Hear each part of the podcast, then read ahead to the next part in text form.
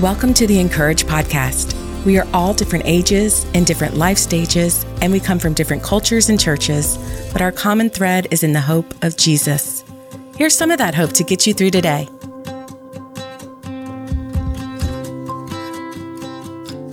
Today's article is written by Karina Allen and is titled When Serving Changes Your Perspective.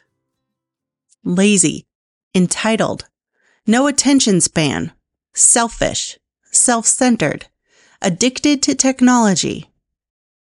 This is some of what you hear when it comes to Gen Z. Sometimes it can be accurate, but there's a shift happening and I'm here to testify. I've been leading youth ministry for over 20 years. I love it. I love watching a preteen or teenager encounter the love of God and then dive into an intimate relationship with Him. I love watching fruit become much fruit in and through their lives.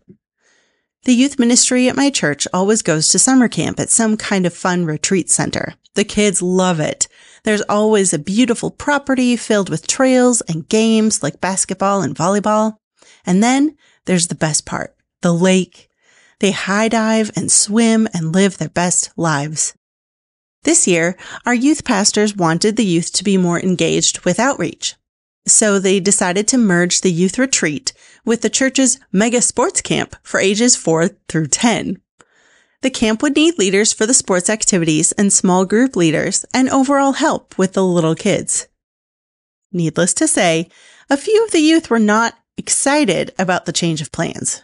There were unhappy faces and slight complaining. But little did they know, the Lord had his own plans for the week that included some pruning and refining so that he could produce much fruit in them. For the week of camp, the youth surrendered their phones.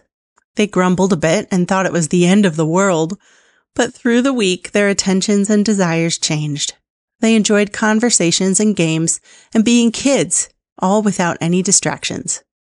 New friendships were made. Old ones grew stronger disagreements were resolved, and a lifetime of memories were made. Their eyes, hearts, ears, and spirits became attuned to the frequency of heaven. They began to do what the Father was doing and say what the Father was saying. The first day of camp felt like an eternity.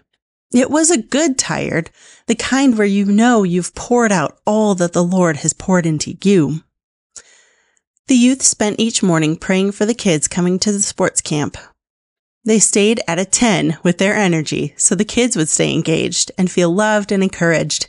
It was supernatural. It was Philippians 4:13 in action. I can do all things through him who gives me strength. It wasn't their strength at all. It was the Holy Spirit filling them up to overflow with his power and grace for what he called them to that week. From the first day of camp to the last, I watched each of our youth work hard, play hard, and sweat hard in our Louisiana summer. They led sports sessions and huddle groups talking about Jesus. They cheered on the little kids. They picked up trash around the church property and set up and tore down tables and chairs countless times. Throughout the week, I saw Colossians 3 2 come to life. Set your minds on things above, not on earthly things. Leading a kids' sports camp was not the thing the youth would have chosen on their own, but the testimonies by the end of the week were nothing short of amazing. One by one, they said how they weren't excited about being a part of the sports camp, but how the Lord changed their hearts. They had fun and funny moments with the kids. They saw how much the kids looked up to them. They led discussions about Jesus, even sharing the gospel with kids who had never heard it before. God gave them a new perspective through serving especially when it wasn't what they wanted to do. It wasn't convenient. It wasn't in their comfort zone. And this is the shift. The Lord is doing deep heart work in Gen Z. He's teaching them how to take their eyes off of themselves and how to first set them on Him, and then how to see the needs around them. He's giving them a burden to further the kingdom despite the cost. He's creating a hunger inside of them to linger in his presence. They're discovering how to pray for each other in faith that the Lord will respond. They're learning to esteem others as more highly than themselves.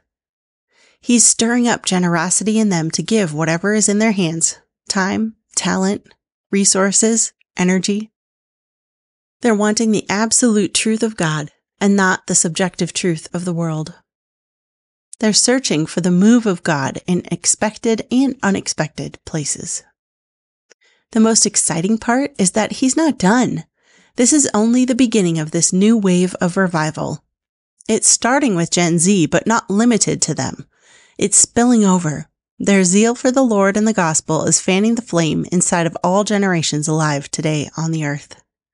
That's God's heart and plan, that all of his children would have a passion for him and the things of him, that we would see with his eyes of compassion, love, forgiveness, and grace, that we would serve sacrificially and joyfully, that we would all function as the body of Christ to reach a lost world for his name's sake.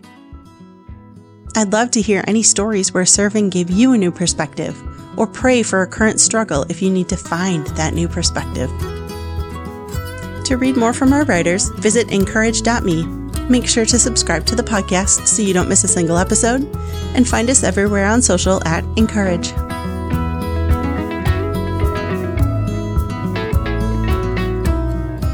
Plan out your next year of Bible studies with the Encourage Create in Me a Heart of study collection. The full set of four studies is available now.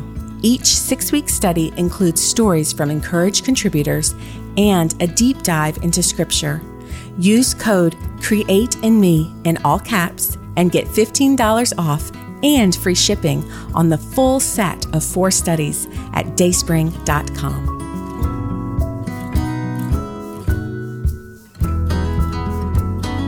The Encourage podcast is brought to you by Dayspring.